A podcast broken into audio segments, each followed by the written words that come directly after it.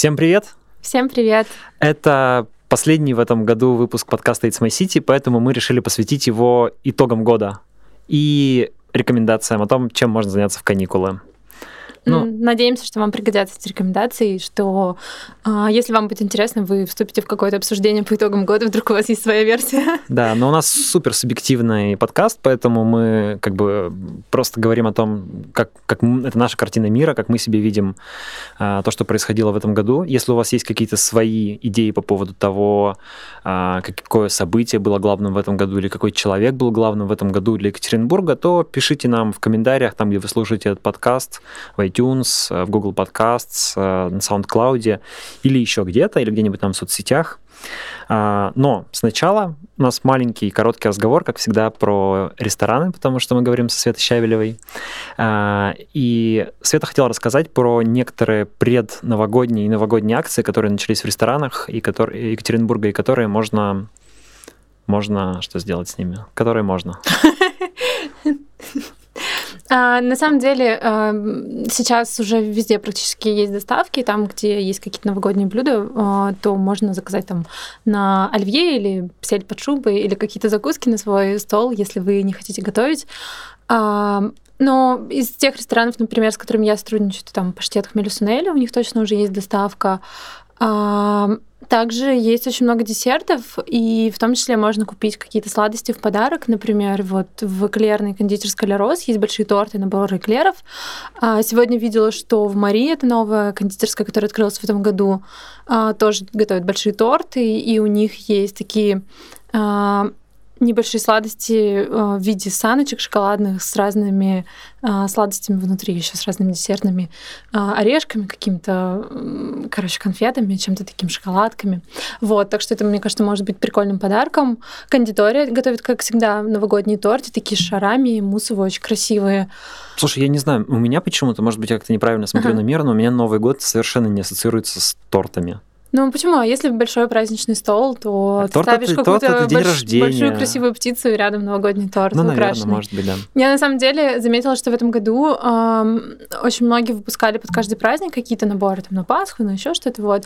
И очень многие делились, по крайней мере, фотографиями в Инстаграм. Я не знаю, насколько это было уместно на столе, но, по крайней мере, на снимках это было вполне.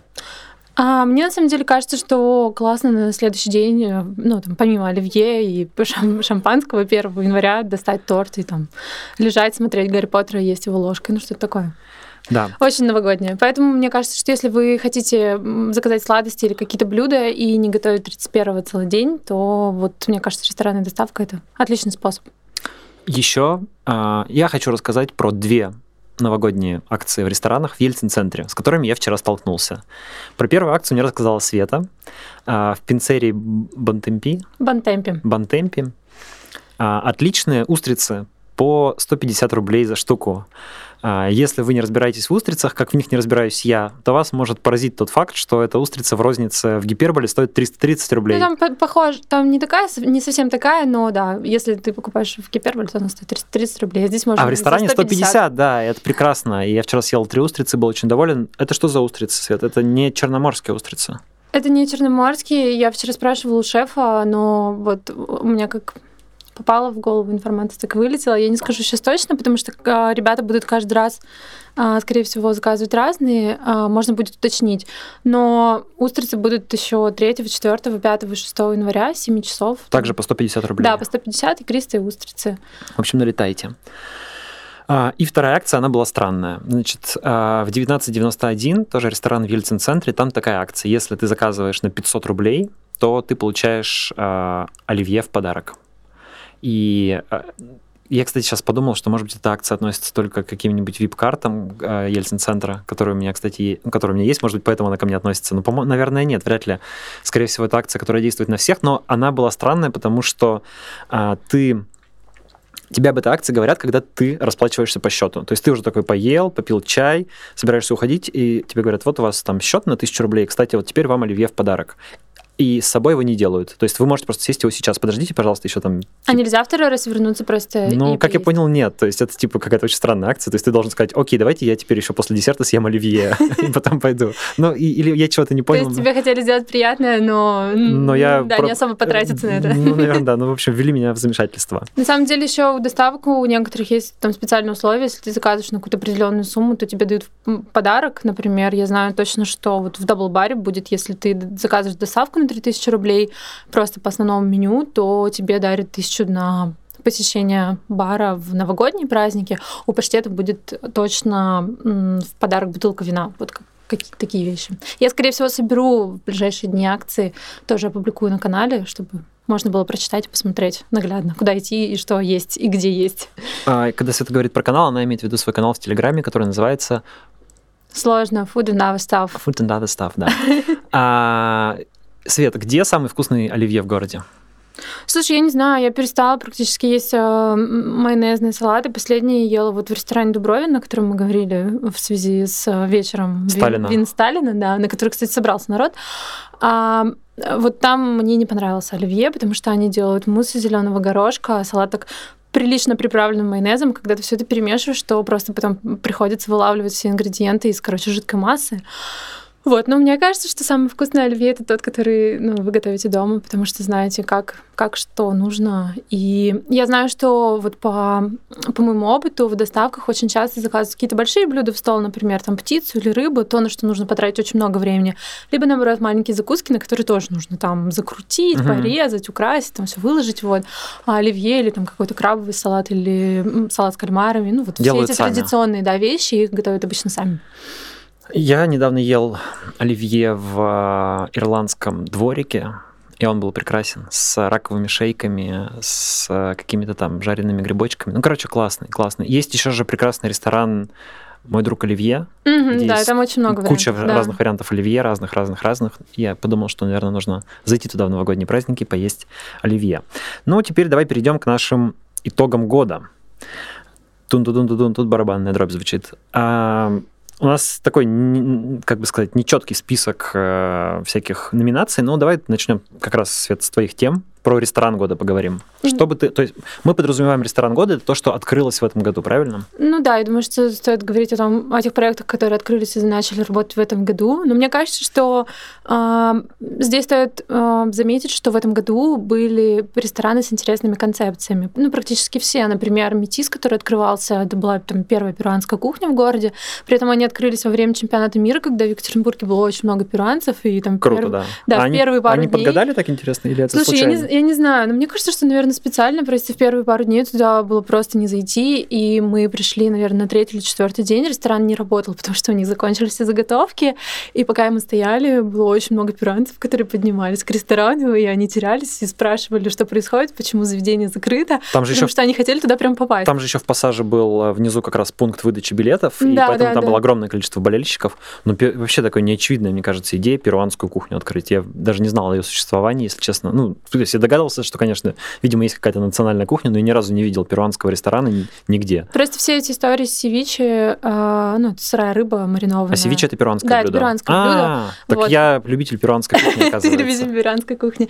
А, вот, они, мне кажется, стали модными еще в прошлом году, просто Метис как-то это все так объединил в себе. Вот. Потом у них вышла какая-то неприятная история, их там закрыли ненадолго, но теперь они вроде работают в обычном режиме.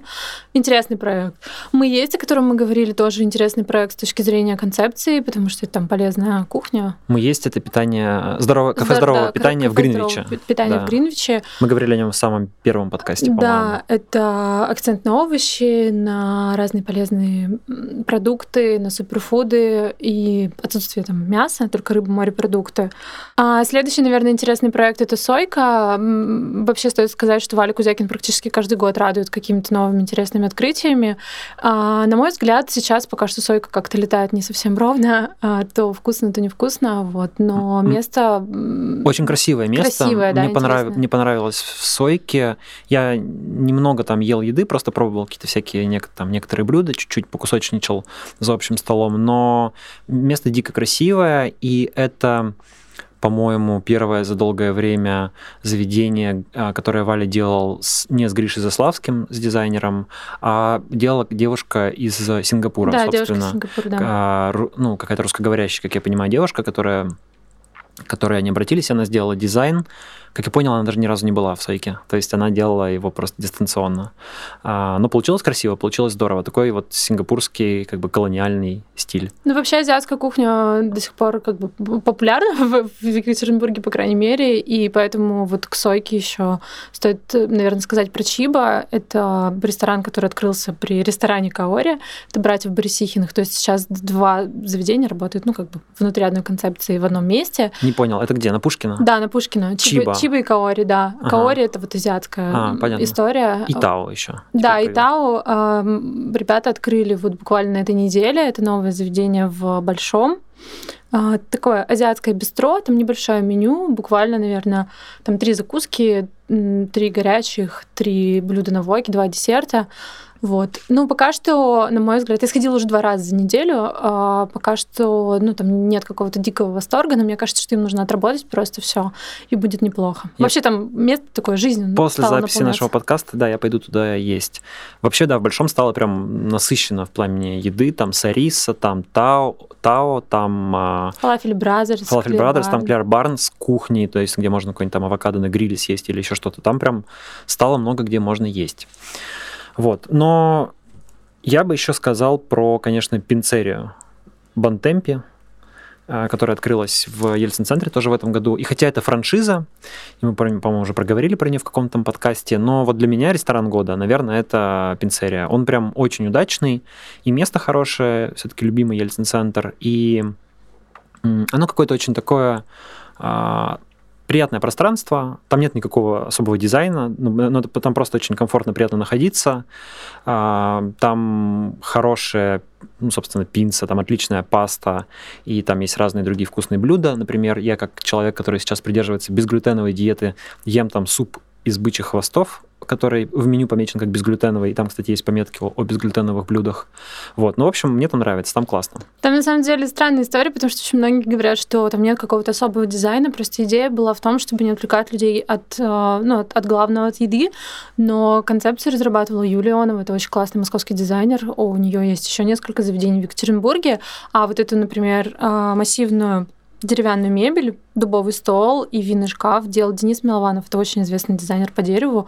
У него там супер работы на стыке искусства и ну, ме- мебель как искусство, короче. Это вот Теперь такая я- история я про не него. знал об этом, теперь я буду знать. Да, и там очень дорогая итальянская плитка на стене под неоновой надписью, поэтому там все вот э, Очень, вы- дора- очень дорогая да. плитка и очень дешевые устрицы. А, Приходите да, и мебель вся была куплена на разных европейских рынках и перетянута новой тканью. Круто.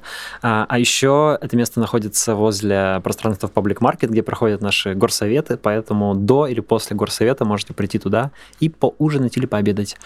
Помимо ресторанов мы хотели быстро поговорить про кофейни и бары. Ну, на мой взгляд, а, кофейни две хороших открылись. Это Муру, где можно ну, там, позавтракать, выпить кофе. Это на Розу Люксембург. На Розу Люксембург, да. 27. И мне очень понравилась кофейня Бродский. Она находится напротив парка Дендрарию, рядом с УПИ. А, Там очень как-то красиво, мило. Такие ребята какие-то задорные работают, с ними приятно пообщаться. Там есть простые завтраки, кофейные напитки, десерты. А, Очень много фрилансеров, которые сидят даже по выходным работают, вот, поэтому такое классное место. Ну, и Espresso Season в этом году, они открылись, конечно, раньше, но они как-то, мне кажется, стали такой точкой притяжения. Там сейчас по выходным всегда очень много людей, когда я захожу к Диме на кофе. Мне кажется, что если это место будет вот и дальше развиваться, будет прям супер, потому что оно было какое-то такое одинокое и незаполненное. Да, было людьми. пустоватое было какое-то время. Ну, в общем, кофейная культура в городе процветает, открывается много всего. Simple Coffee, ну, мы, по-моему, обсуждали в прошлый раз, да, Simple Coffee новые открылись и так далее. Муру классная, да, находится недалеко от моего дома, но я вот впервые туда дошел буквально пару недель назад, и с тех пор туда хожу на завтраки, потому что открывается в 8 утра, там вкусные каши на кокосовом молоке, там отличные омлеты с авокадо, такая более-менее И классные десерты, здоровое кстати. Ну, если ты не ешь сладкое, ты не знаешь. Да, я но не сладкое, не знаю, но наверняка хорошее. Вот. И, но, к сожалению, к сожалению, вот это увлечение повсеместное такими кислыми смесями кофейными. а, Я люблю эспрессо, и я хочу, чтобы эспрессо был горьким. Вот. А там эспрессо кислый. Ну, как бы это немножечко грустно для меня, но, в общем, кофейня все равно хорошая. Кому-то нравится кислый вкус. Ну и бары, наверное. Ну, для меня самым главным открытием года это был винный бар Биошмю, просто потому что это такое суперевропейское место. Кажется. отличное место. Да, оно там очень приятно органично находиться. вписалось как-то в это здание. Хочется, чтобы это суровое, здание вообще холодное, да. побольше пооткрывалось каких-то таких мест, потому что вот это здание НПО автоматики, дом промышленности, оно прямо, ну вот э, эти здания там каких 20-х, 30-х, 40-х годов, они как бы во всем мире как бы э, сейчас так переосмысливаются как раз за счет какого-то малого бизнеса, за счет там кафе, магазинов, ресторанов, которые как бы там селятся, и вот этот вот такой суровый брутализм как бы наполняет какой-то милой жизнью. Это очень круто смотрится на контрасте. И Биошмё как раз такая история, там такое мрачное здание, это Уральский Пентагон, Мгм. и приятное место, там и поесть хорошо. Оно небольшое, но, в общем, там классно. Просто этот тренд на винные бары в Москве уже давно, и сейчас там очень много заведений, которые прям сконцентрированы только на вине. Но у нас вот, получается, сейчас только есть э, биошмио, есть какие-то винотеки. Сейчас открывается карма, это новое заведение на, я так поняла, на Хохрякова, где-то рядом будет с гадами и вот со всеми М. остальными ресторанами. Но пока что они, видимо, либо в техническом открытии, либо пока что просто зовут каких-то блогеров и советчиков. Я видела только пару публикаций. Вот. Ну и про Сека Лаунж мы разговаривали в прошлый раз, но пока Да, не, пот- не очень удачно. Потом, кстати, я не, не знаю, видел, ты- видел ты или нет, ребята э, из Пашкин бара, привет, ребята, писали в чатик э, недовольные комментарии нам. Типа, а, там, точнее, был такой вопрос. А Света а, высказывала свое мнение как личное мнение или как блогер? И все таки а какая разница, типа, и, ну, в общем, короче, чувакам, видимо, что-то там не понравилось. Нет, я не про- видела, но я напишу еще про них обязательно, свое Вот, личное мнение. Вот. Привет, привет, ребята из Пашкин бара. А, да, и про бары еще надо сказать про коллектив. Он открылся, кажется, в прошлом году, но набрал как бы обороты, набрал мощности в этом году. И это действительно очень крутое место. Это самый, мне кажется, самый уютный бар в городе. Он находится в таком неприметном здании с замытным двором, и как сейчас принято, там нет никакой толком вывески, да, вы просто заходите в железную дверь, поднимаетесь на второй этаж, и это очень крутое пространство, где работают там супер классные, хорошие ребята-бармены, которых можно там помнить по всяким разным другим проектам, например, по огоньку.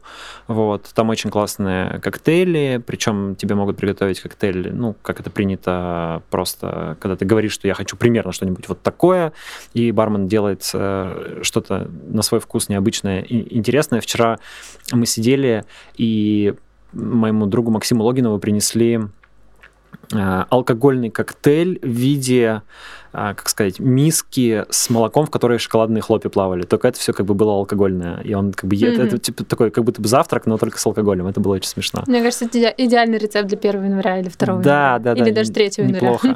Плюс, а, значит, там большая карта безалкогольных коктейлей, правда большая, ну, как бы сравнительно. И они необычные, они интересные. Там есть, например, эспрессо-тоник, тоник с э, шотом эспрессо и с каким-то сиропом. Это довольно вкусно. Там есть много всякого чая, там есть, кстати говоря, неплохой кофе, там недорогой совсем какой-то, по-моему, по 100 рублей за графинчик. То есть там прям можно и поесть, там теперь кухня работает. Короче, место классное. Ходите туда. Работают с 6 часов вечера, по-моему, каждый день. Вот. Так, значит, что, поехали дальше. Хочется сказать еще про одно, одну большую реконструкцию, которая случилась в этом году. Тотально изменился торговый центр Мега, и теперь это реально точно 100% лучший торговый центр в городе. А, Он прям на голову выше стал всех других торговых центров, мне кажется, и этим а, как бы нивелировал свою конкурентную, как сказать, есть конкурентное преимущество, а если наоборот, то это конкурентное что это? Ну, ты поняла. В общем, короче говоря, Мега находится нифига не в центре города, да, туда нужно потратить время, чтобы добраться, как минимум там плюс 30 минут дополнительное. Гораздо проще, конечно, приехать в Гринвич. Вот, но благодаря тому теперь, как выглядит Мега, как ты там себя чувствуешь, как ты там как там все это устроено, а, то эти полчаса теперь не жалко потратить. И правда, я стал ловить себя на мысли, что я предпочту чуть подольше проехаться на машине, но попасть в Мегу, чем, например, там пойти в Гринвич, сэкономить время, но находиться в этих не очень для меня приятных, как бы таких вот а, арабско-помпезных интерьерах, запутанном лабиринте каких-то этих магазинов и всего прочего. Вот. А, ну, вообще с Мегой происходят крутые вещи. То есть, помимо того, что там изменился интерьер, и там появился большой фудкорт с ну, как бы нормальными достаточно заведениями, включая там Энгельс и, и, и что-то еще, и много всего. И, ну, в общем, с, как бы с разными такими приличными заведениями. Там еще постоянно проходят какие-то акции, какие-то, ну, как сказать, мероприятия, какие-то культурные мероприятия, разговорные мероприятия, какие-то даже концерты, соци- да. социальные проекты, концерты, да, там очень много всего. Плюс они должны же были открыть елку большую новогоднюю. Не да, знаю, как там сейчас с ней обстоит дела. А, они вроде бы должны. Да, я тоже не знаю, если честно, как обстоят дела, но они собирались вообще открыть парк прямо к Новому году, но у них, по-моему, с парком не получается, но они там ставят елку, и да, это тоже такой необычный для торгового центра в наше время ход, когда они отказались от части парковки для того, чтобы сделать там парк. И вот в 2018 году парк для людей важнее, чем парковка. Хотя еще 10 лет назад все было совершенно иначе. Короче говоря, мега стала классной, и хочется ее отметить. Так, про что еще хочется сказать? Ну, про события года какое-то. Тут есть несколько претендентов на этот э, на это звание. Чемпионат мира? Чемпионат мира по футболу, да, очевидно, напрашивается.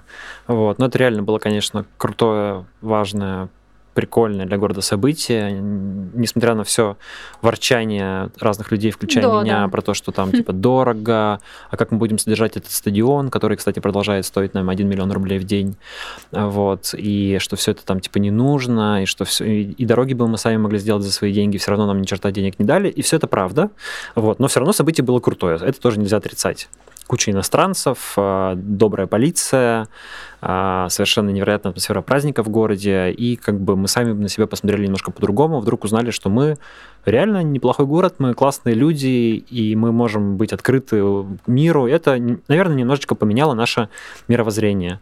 А самое главное, что как бы наше государство и наши власти позволили нам в течение месяца быть нормальной, обычной страной, достаточно да, такой европейской, открытой, да, никто там никого не гонял, не мучил, не сажал в тюрьму, ничего не запрещал, как бы, и вот выяснилось, что в таком режиме вполне можно существовать, ничего страшного не случилось, небо на землю не упало, и мы это запомнили, мы это запомнили, и когда-нибудь нам это пригодится. А, потом, если говорить о событиях года, ну, снос телебашни, конечно, случился в этом году и стал... Чем же он стал? Ну, он стал таким важным событием для, наверное, гражданского общества, с одной стороны. То есть вместе с башней рухнули ну, какие-то определенные иллюзии людей, наверное, на то, что там с ними будет больше советоваться, с ними будет больше обсуждать какие-то решения. И городское сообщество, конечно, частично протестовала против этого сноса.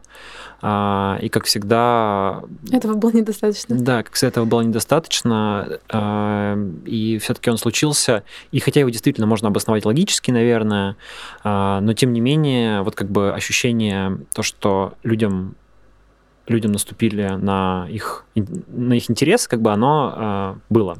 И сюда же вписывается другой сюжет, это как бы не событие года, но это некий, вот, наверное, сюжет года, он связан со строительством храма на воде сначала, теперь храм Улдрамы, и храм на воде удалось, э, как, как сказать, удалось э, отменить Отстань, решение, да, да по, по сути, о том, что он будет построен э, за счет гражданского протеста.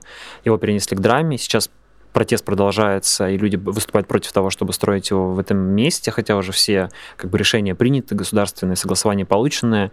И все-таки мне кажется, что этот протест не бесполезный, у него есть шансы увенчаться успехом определенный, поэтому люди продолжают э, сопротивляться. Вот как раз буквально в последние выходные прошла по-моему, вчера прошла какая-то очередной флешмоб со свечками в этом сквере. И я думаю, что эта история, конечно, не столько про, про храм и не столько про даже какие-то человеческие интересы каких-то групп населения, да, то есть это не то, чтобы людям сильно нужен этот сквер, а кому-то им там сильно не хочется храм. Я думаю, что, конечно, эта история больше про запрос людей на более более отзывчивую власть и запрос людей на более активное участие в принятии решений об управлении городом. Потому что главная проблема вокруг храма не то, что появится храм, не то, что уберут сквер, а то, что с людьми опять не посоветовались, опять это решение никак толком не было объяснено, и а, есть какие-то люди в городе, достаточно влиятельные и богатые, которые могут э, сказать, мы так хотим, значит, так и будет, а на мнение других нам как бы более-менее наплевать. В принципе, э, это такая, такая установка была достаточно четко продемонстрирована в интервью Андрея Казицына порталу Е1.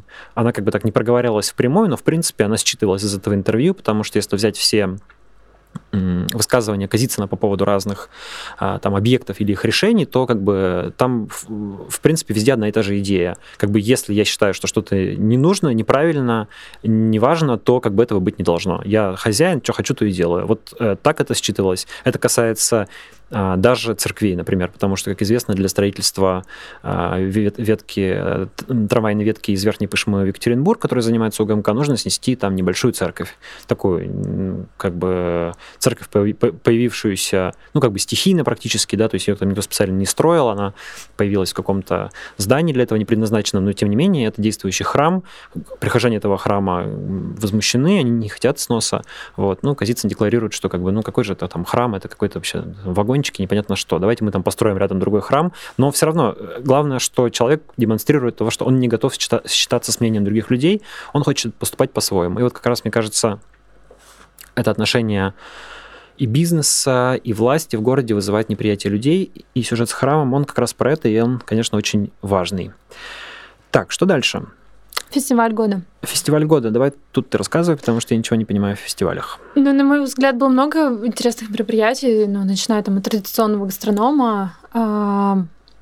Наверное, самый неудачный был «Да и да», который проходил в ЦПКО Маяковского.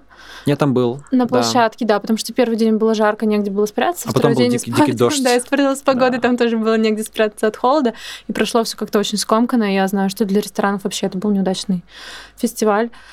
А, наверное, самый лучший был Ural Music Night, потому что да. в этом году выдалась хорошая погода, а, и весь город гулял просто всю ночь. Мы прошли даже, наверное, 8 или 10 площадок, танцевали везде, пели. А, мы не стали там встречать рассвет на последней площадке, потому что нужно было стоять какую-то гигантскую очередь, чтобы попасть туда. Но мы просто там посидели на ступеньках, послушали музыку, ушли домой. Но Ural это было ощущение Night, да. праздника очень классное. Невероятное совершенно событие. Очень круто, что это вещь, которая как бы появилась снизу, появилась сама стихийно, то есть не было какого-нибудь государственного, насколько я знаю, решения, что давайте проведем такой фестиваль в городе. То есть это просто инициатива а, людей, которые занимаются музыкой, там в том числе Евгения Горенбурга, которого я, кстати, не очень люблю как человека, но вот просто, как бы, мне кажется, что у него такой достаточно скверный характер, и там ситуация, когда я с ним сталкивался, они все были какие-то не очень приятные, но он делает крутейший проект, ему за это большое спасибо. Мне кажется, а. что еще это очень тяжелый проект в плане организации, потому что очень много площадок, да. очень много музыкантов. Я знаю ребят, и... которые этим да. занимаются проектом, я знаю, как они болеют за это душой, и они все большие молодцы, и они, по-моему, получили снова президентский грант на 23 миллиона рублей, что как бы говорит о том, что в следующем году тоже будет Ural Music Night, она будет большая, она будет хорошая, и то, что это стало одним из брендов города, визитной карточкой города, это признают ну, как бы все на всех уровнях, включая власть. И власть, конечно, слава богу, никак не пытается этому мешать, но лишь бы сильно не влазила в процесс организации, потому что как бы не хочет, ну, тут как бы очень важна какая-то степень свободы, то есть очень важно, чтобы там не было какой-то цензуры музыкантов, а мы знаем, как сейчас, э, мы знаем, что сейчас эта проблема все более остро встает, вот, и это большой вопрос, например, а не будет ли у нас проблемы с согласованием артистов на следующий Royal Music Night, если какой-нибудь, если мы захотим какого-нибудь Хаски послушать или еще кого-то, да, то есть как, как это будет, это пока вопрос, вот, но вообще это супер, да, я согласен, супер событие, супер фестиваль,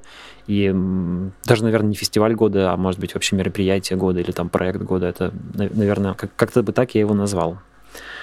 Что еще? А, книга года. Есть однозначная, мне кажется, книга, которую нужно назвать, связанная с Екатеринбургом. Это Петровы в гриппе и вокруг него, роман Алексея Сальникова.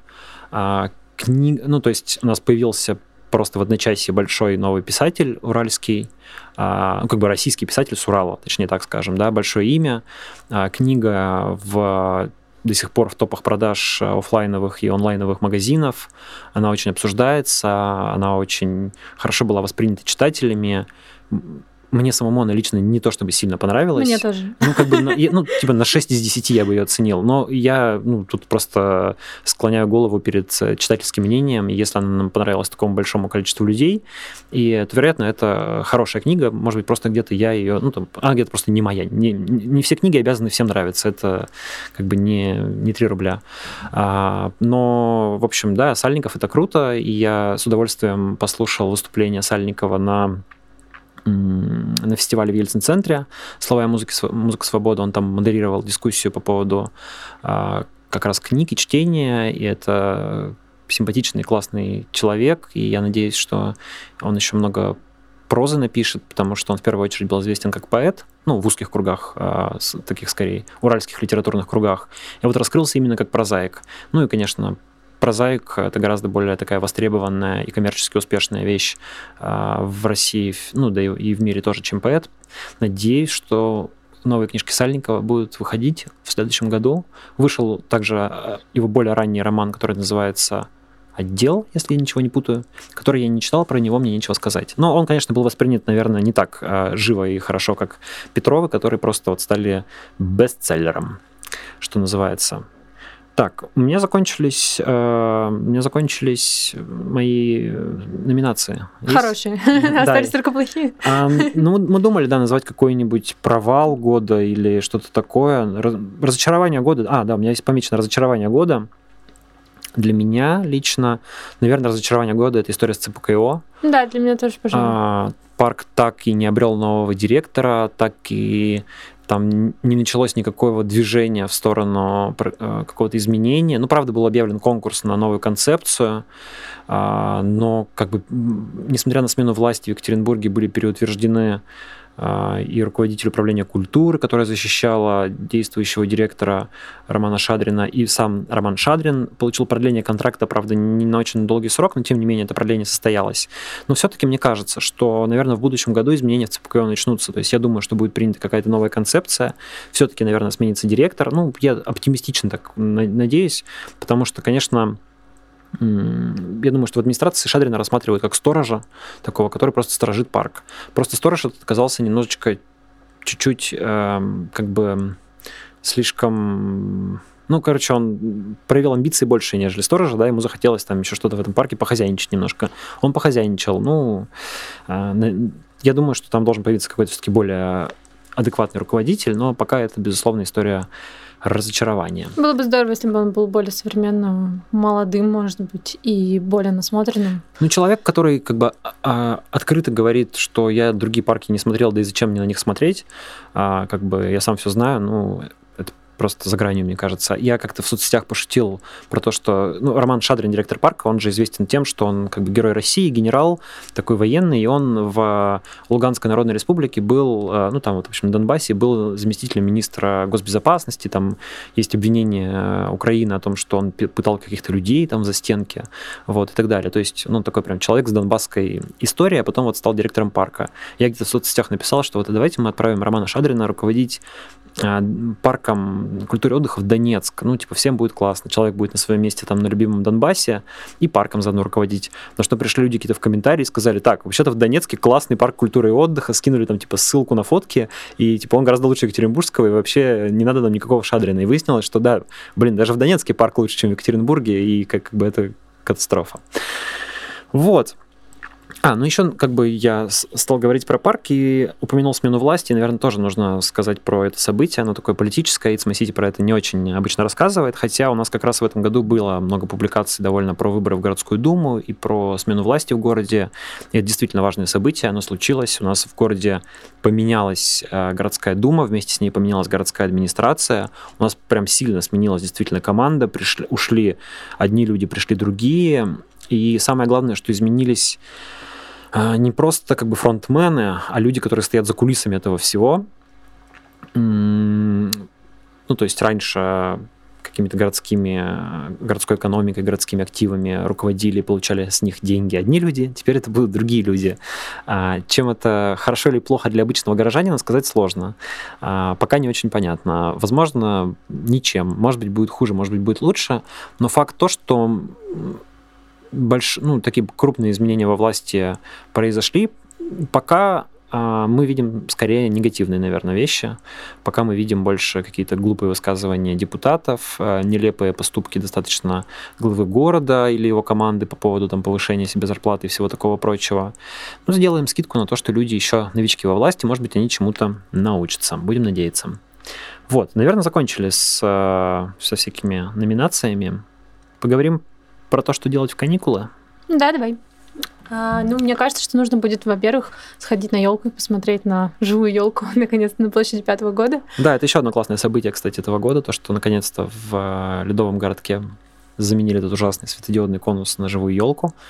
Да, и все как-то так приободрились. Очень много было обсуждений в таком позитивном ключе, что вот, смотрите, у нас такая классная елка. А это, я кстати, проезжала это, мимо, кстати, хороший шаг новой власти. Да. Вот как раз пример хорошего шага новой власти. Да, я согласен. Поэтому будет интересно, наверное, сходить посмотреть.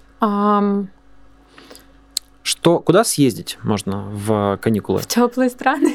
Да, это, самый идеальный вариант. Идеальный вариант. Я бы посоветовал, например, съездить бы, я традиционно уже чуть ли не год всем рекомендую ехать в Верхотурье, где, во-первых, э, ну это прям реально жемчужина, э, такой город жемчужина на Урале, куда нужно обязательно съездить, посмотреть и архитектуру, и историю, и сходить в храмы, сходить в монастырь, а, сходить в музей. А, и самое главное, там наконец-то появился, появилась хорошая гостиница, которую я тоже не устаю рекламировать, которая называется «Гостевой дом Бабинов». А, расположена в таком она, по сути, коттедже. Ну, там совсем немножко номеров, то ли 4, то ли 6, я уж не помню сейчас. Но это прям классное место с хорошей кухней, с отличным сервисом, с прикольным дизайном, со всякими дополнительными услугами, типа каких-то всяких экскурсий, поездок там на лошадях, на, э, на коньках, в красивом месте на берегу реки, и это теперь в Верхотурье хочется провести побольше времени. Это здорово. Я рекомендую, если там еще есть места, то обязательно съездите в выходные, э, в, в праздники туда. А, мне кажется, еще можно в каникулы съездить в Гринпол. Это заповедник под Нижним Тагилом. А, там очень много животных, которые бы не смогли жить в естественной среде. То есть а, там мишку им привезли, птицы там из Халзана, там есть еноты, лисы, еще какие-то животные. Вот. Я знаю, что в новогодние праздники там обычно проводят какие-то мероприятия для детей. Но там ведь, э, насколько я помню, там нет ни гостиницы, ничего. Там нет То есть это просто на трассе да, такое место. Да, ты можешь заехать туда, там можно перекусить внутри да. у них в этом домике, взять горячий чай, воду, просто посмотреть на животных.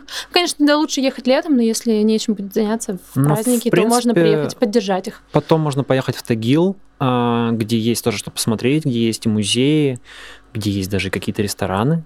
А, и там теперь есть гостиница «Паркин», трехзвездочная, неплохая, где можно остановиться, переночевать, где хороший, кстати говоря, театр местный.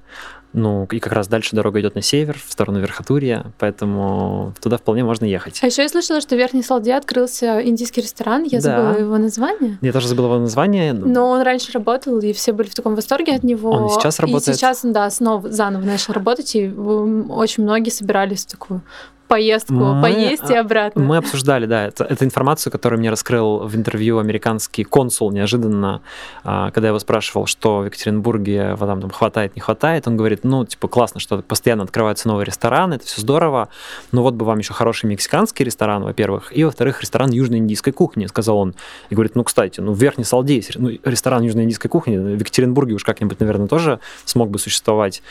И да, я потом погуглил, действительно, там есть хороший ресторан индийской кухни, неожиданно, а Верхняя Солда это же место, где располагается Титановая долина, туда периодически приезжают всякие иностранцы, такого, причем достаточно высокого уровня, там, вплоть до главы международного Боинга или посла США в России.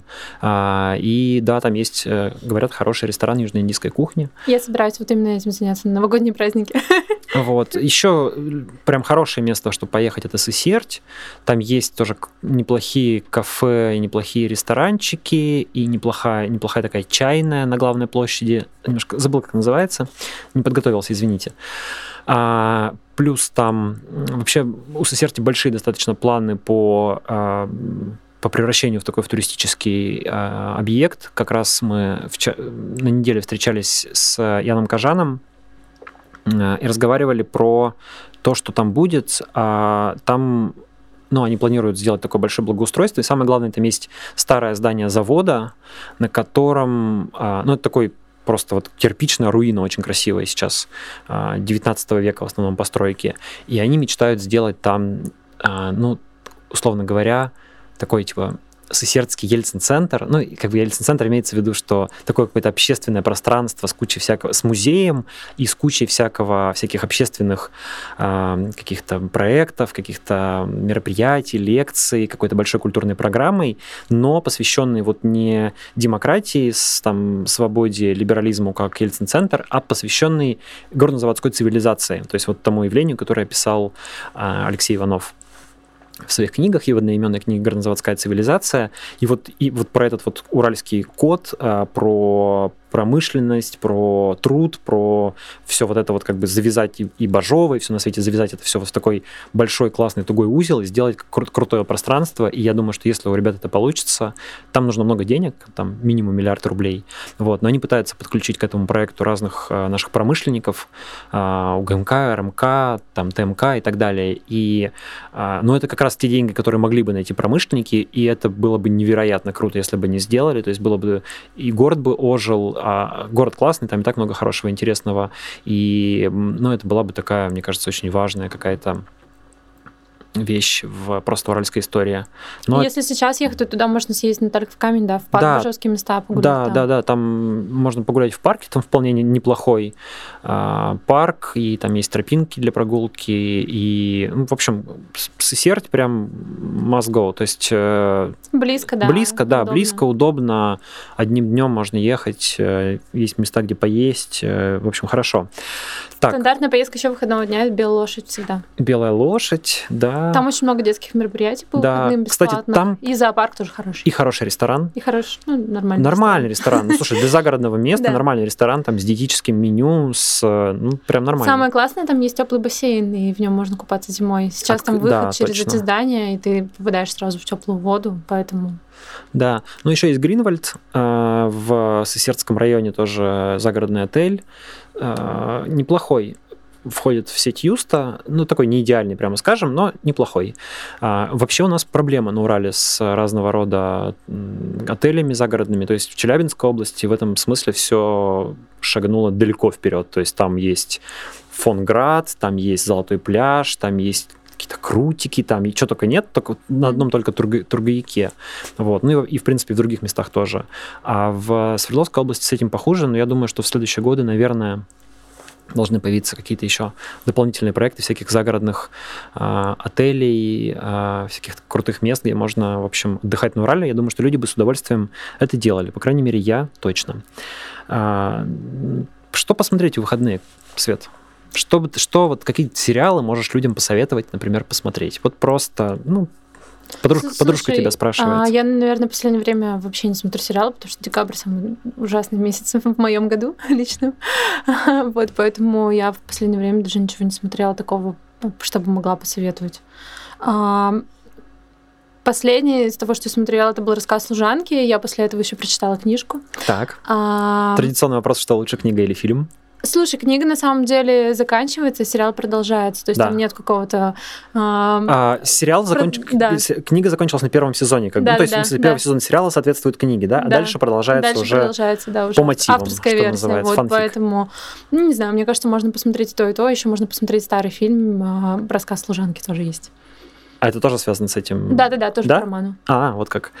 А, я я, я, я, я, я хочу посоветовать один старый сериал и один новый. Старый сериал, я просто стал его смотреть почему-то и рассказывать о нем друзьям, и выяснил, что практически никто о нем не знает. Это сериал, который называется «Сейнфилд». Он вышел в 90-м году, первый сезон. И это сериал, из которого ну, как я понимаю, в принципе, вышел весь вот потом американский юмор ситкомов. А, и «Друзья», и всякие, там, не знаю, как я встретил вашу маму, и вот, вот все-все-все-все-все многочисленные дальнейшие ситкомы, они, в принципе, вот Seinfeld стал их предтечей. Там много сезонов, он достаточно долго выходил, и это как бы такой ситком про американского стендап-комика, который, ну, просто, типа, живет в Нью-Йорке, там стандартная вот такая уже сейчас ситкомовская история, у него там есть какая-то бывшая подружка, э, смешной друг-неудачник, э, какие-то всякие амурные истории, и в каждом, ну, как бы в каждой серии э, они коротенькие, там, по 25 минут, по-моему, или по 30, он как бы как какая-то маленькая история рассказывается, очень милый, местами с очень крутыми такими сюжетными твистами сериал, А, если хочется чего-нибудь такого старого, милого, классного из 90-х годов, то вот очень рекомендую. А новый сериал, который я тоже рекомендую друзьям, но он такой, во-первых, он 18+, а, ну, он как бы парадоксально, что он про детей на самом деле, а, точнее про подростков, но при этом он, наверное, нельзя его рекомендовать собственно подросткам, потому что он такой чуть-чуть как бы взрослый. Это «Американский вандал». Это нетфликсовский сериал, а он довольно смешной. Значит, есть такой категория таких американских сериалов а, серьезных про всякие убийства. То есть, когда типа длинные, ну, Netflix как раз их делает в том числе, когда в течение там целого сезона, 8 или 10 серий рассказывается про какое-нибудь преступление, про то, как оно расследовалось, и всякие его а, какие-то ложные гипотезы, которые опровергаются, там, ну, в общем, все такое. Вот, например, про О'Джи Симпсона, там был mm-hmm. такой большой целый длинный сезон. А, а это пародия на такие сериалы. А, значит, он рассказывает, это как, бы, как будто бы любительский фильм, снятый а, американскими школьниками, которые пытаются провести расследование инцидента, который случился в их школе, когда кто-то на парковке а, на преподавательской парковке, отключив камеры наблюдения, нарисовал баллончиком на машинах 27 а, половых членов. Вот. И кто это сделал, непонятно. Все обвиняют а, там некого ученика-хулигана, но у людей, которые снимают этот фильм, у них есть гипотеза, что как бы он не виноват. И он не признает своей вины. И это сделано уморительно смешно. То есть реально на, на протяжении восьми а, серий они очень серьезно расследуют эту совершенно нелепую а, историю. И там тоже есть какие-то а, подозреваемые, есть какие-то свидетельства. Вот в духе этих сериалов какие-то реконструкции событий, такие как будто бы там в компьютерной графике сделано. А, и мы постепенно узнаем про каждого персонажа что-то новое, новое, новое. Открываются какие-то дополнительные сюжетные линии, открываются какие-то такие а, невидимые связи между персонажами, которые раньше были непонятны Короче, крутой сериал, а, смешной, ну такой немножечко с, с своеобразным юмором, если вы человек, которому претит э, сама история про рисование 27 половых членов на автомобилях, наверное, вам не стоит его смотреть.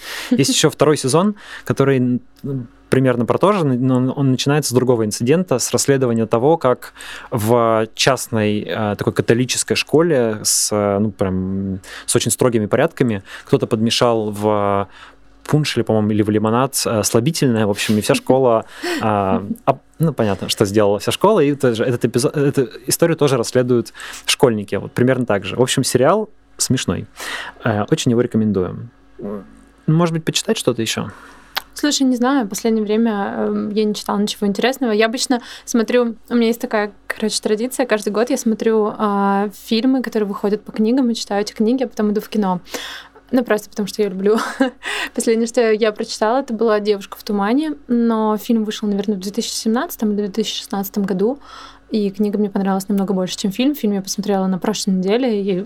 А я не смотрела, не читала. Что это такое? Расскажи. Это такой триллер, а, который... Рас... Там, там идет речь о расследовании. В городе, в маленьком городе пропадает девушка, и а, туда приезжает детектив, очень известный, такой а, медийная личность, в общем-то, и рассказывается о том, как он обычно проводит расследование. Оказывается, что детектив он так себе, и это дело становится первым в его практике, когда он начинает, в общем-то, работать и по-настоящему искать убийцу. Вот, и история такая интересная, но в самом фильме единственный актер, который мне понравился, был Жан Рено, и он играл такую эпизодическую короткую роль, хотя в книге этому герою отведено больше места. Вот, но советую книгу. Если вы любите триллеры, то, наверное, вам понравится. Я тогда, наверное, тоже посоветую две книги уже под конец нашего подкаста. Первую книгу такую нон-фикшн. А, я как раз сейчас ее читаю. Случайно совершенно купил в Петровском, и она меня очень увлекла, очень понравилась. Она называется «Всеобщая история чувств». Написал ее э, писатель Диана Акерман. Она известна по книге э, «Жена смотрителя зоопарка», по которой тоже, тоже снят фильм. фильм да. да. И, но это нон-фикшн книга, и она про разные чувства про наши, про осязание, обоняние, зрение. И это такие длинные, очень круто написанные эссе а, с ну, как бы одновременно научно-познавательные и такие чуть-чуть рассуждательные про вот эти наши чувства. они написаны великолепным языком, огромное удовольствие просто их читать. То есть это не, такая вот как бы нон-фикшн книжка, когда ты читаешь, она типа, типа познавательная, ты ее прочитал, типа узнал что-то новое, ну как такой типа научно-популярная, вот как это называется. Нет, это как раз литература, просто она документальная, то есть она не, не сюжетная. Но там какое-то огромное количество все равно ты интересных фактов узнаешь. Например, сейчас я читаю первое эссе про обоняние, и там рассказывается о том, как разные а, цивилизации, разные народы воспринимают запахи, и, в том, и то, что вообще, в принципе, наше отношение к запахам, оно во многом навязано нашим культурным, а, ну, как бы оно, оно сформировано культурой, то есть оно не естественное, оно сформировано людьми, и если мы, например, привыкли а, к тому, что, ну, вот запах ну, я извиняюсь, фекалий, например, он плохой, как бы, но это, это общество нас так воспитало. А есть племя женщин, а, уж не помню где, которые а, они известны тем, что они с помощью фекалий э, делают себе прически. Вот, они делают прически и как бы соответствующим образом пахнут, но это считается невероятной красотой и невероятно привлекательным в этом обществе. Вот, и это говорит о том, что как бы запахи, ну, такие вещи очень как бы социально субъективные. А, а вторая книжка, которую бы я хотел порекомендовать, это тоже триллер, а, тоже потому что ты говорила про триллер. А, она называется, если не читали 1793 «История одного убийства». Написал ее Никлас, Никлас Нат О. Даг. Это э, такой, как сказать, Акунин на максималках, такой э, очень, очень мрачное э, повествование, скандинавский детектив, действие которого происходит в 18 веке, в конце 18 века, который рассказывает такую совершенно жуткую историю про начинается с обнаружения некоего, некоего трупа в, а, в воде. У этого трупа нет ни ног, ни рук, там ничего у него нет, все у него отрезано. И, в общем, вот два персонажа начинают а, расследовать это дело, и открывается какая-то история, но она местами настолько вот натуралистичная. Я слушал это в аудиоверсии, и обычно я засыпаю под аудиокниги, а тут я прям не мог заснуть, потому что мне было страшно. Я лежал, и я прям реально боялся. У меня давно такого не было с книгами. Это прям действительно, она жуткая. То есть я не рекомендовал бы ее, наверное, впечатлительным людям и беременным женщинам. Но вот э, она увлекательная, она хорошо написанная, круто, хочется каких-то продолжения, наверное, хотя там большие проблемы со здоровьем у главного героя, поэтому кажется, что продолжения не будет. Вот. Но тем не менее, прям, короче, рекомендую. Если хотите вот такого увлекательного, леденящего душу чтения на долгие зимние вечера, то это прикольно. Ну вот, мне кажется, что мы все сказали, что хотели сказать сегодня. Да, было бы здорово, а, наверное, закончить на какой-то более позитивной ноте. Чем на трупах, да. А, ну, Пересмотрите реальную любовь. Реальную любовь, да, да, это классно. А, я думаю, что Просто хочется пожелать хорошего Нового года. А, кто-то, наверное, в тропических странах, я завидую этим людям. Кто-то будет дома, кто-то будет кататься на лыжах. Ну, в общем, проводите праздники хорошо, наслаждайтесь своими друзьями, своей семьей, вкусной едой. Не пейте много, больше двигайтесь, проводите время на улице. Хорошего вам Нового года. С праздником. Пока.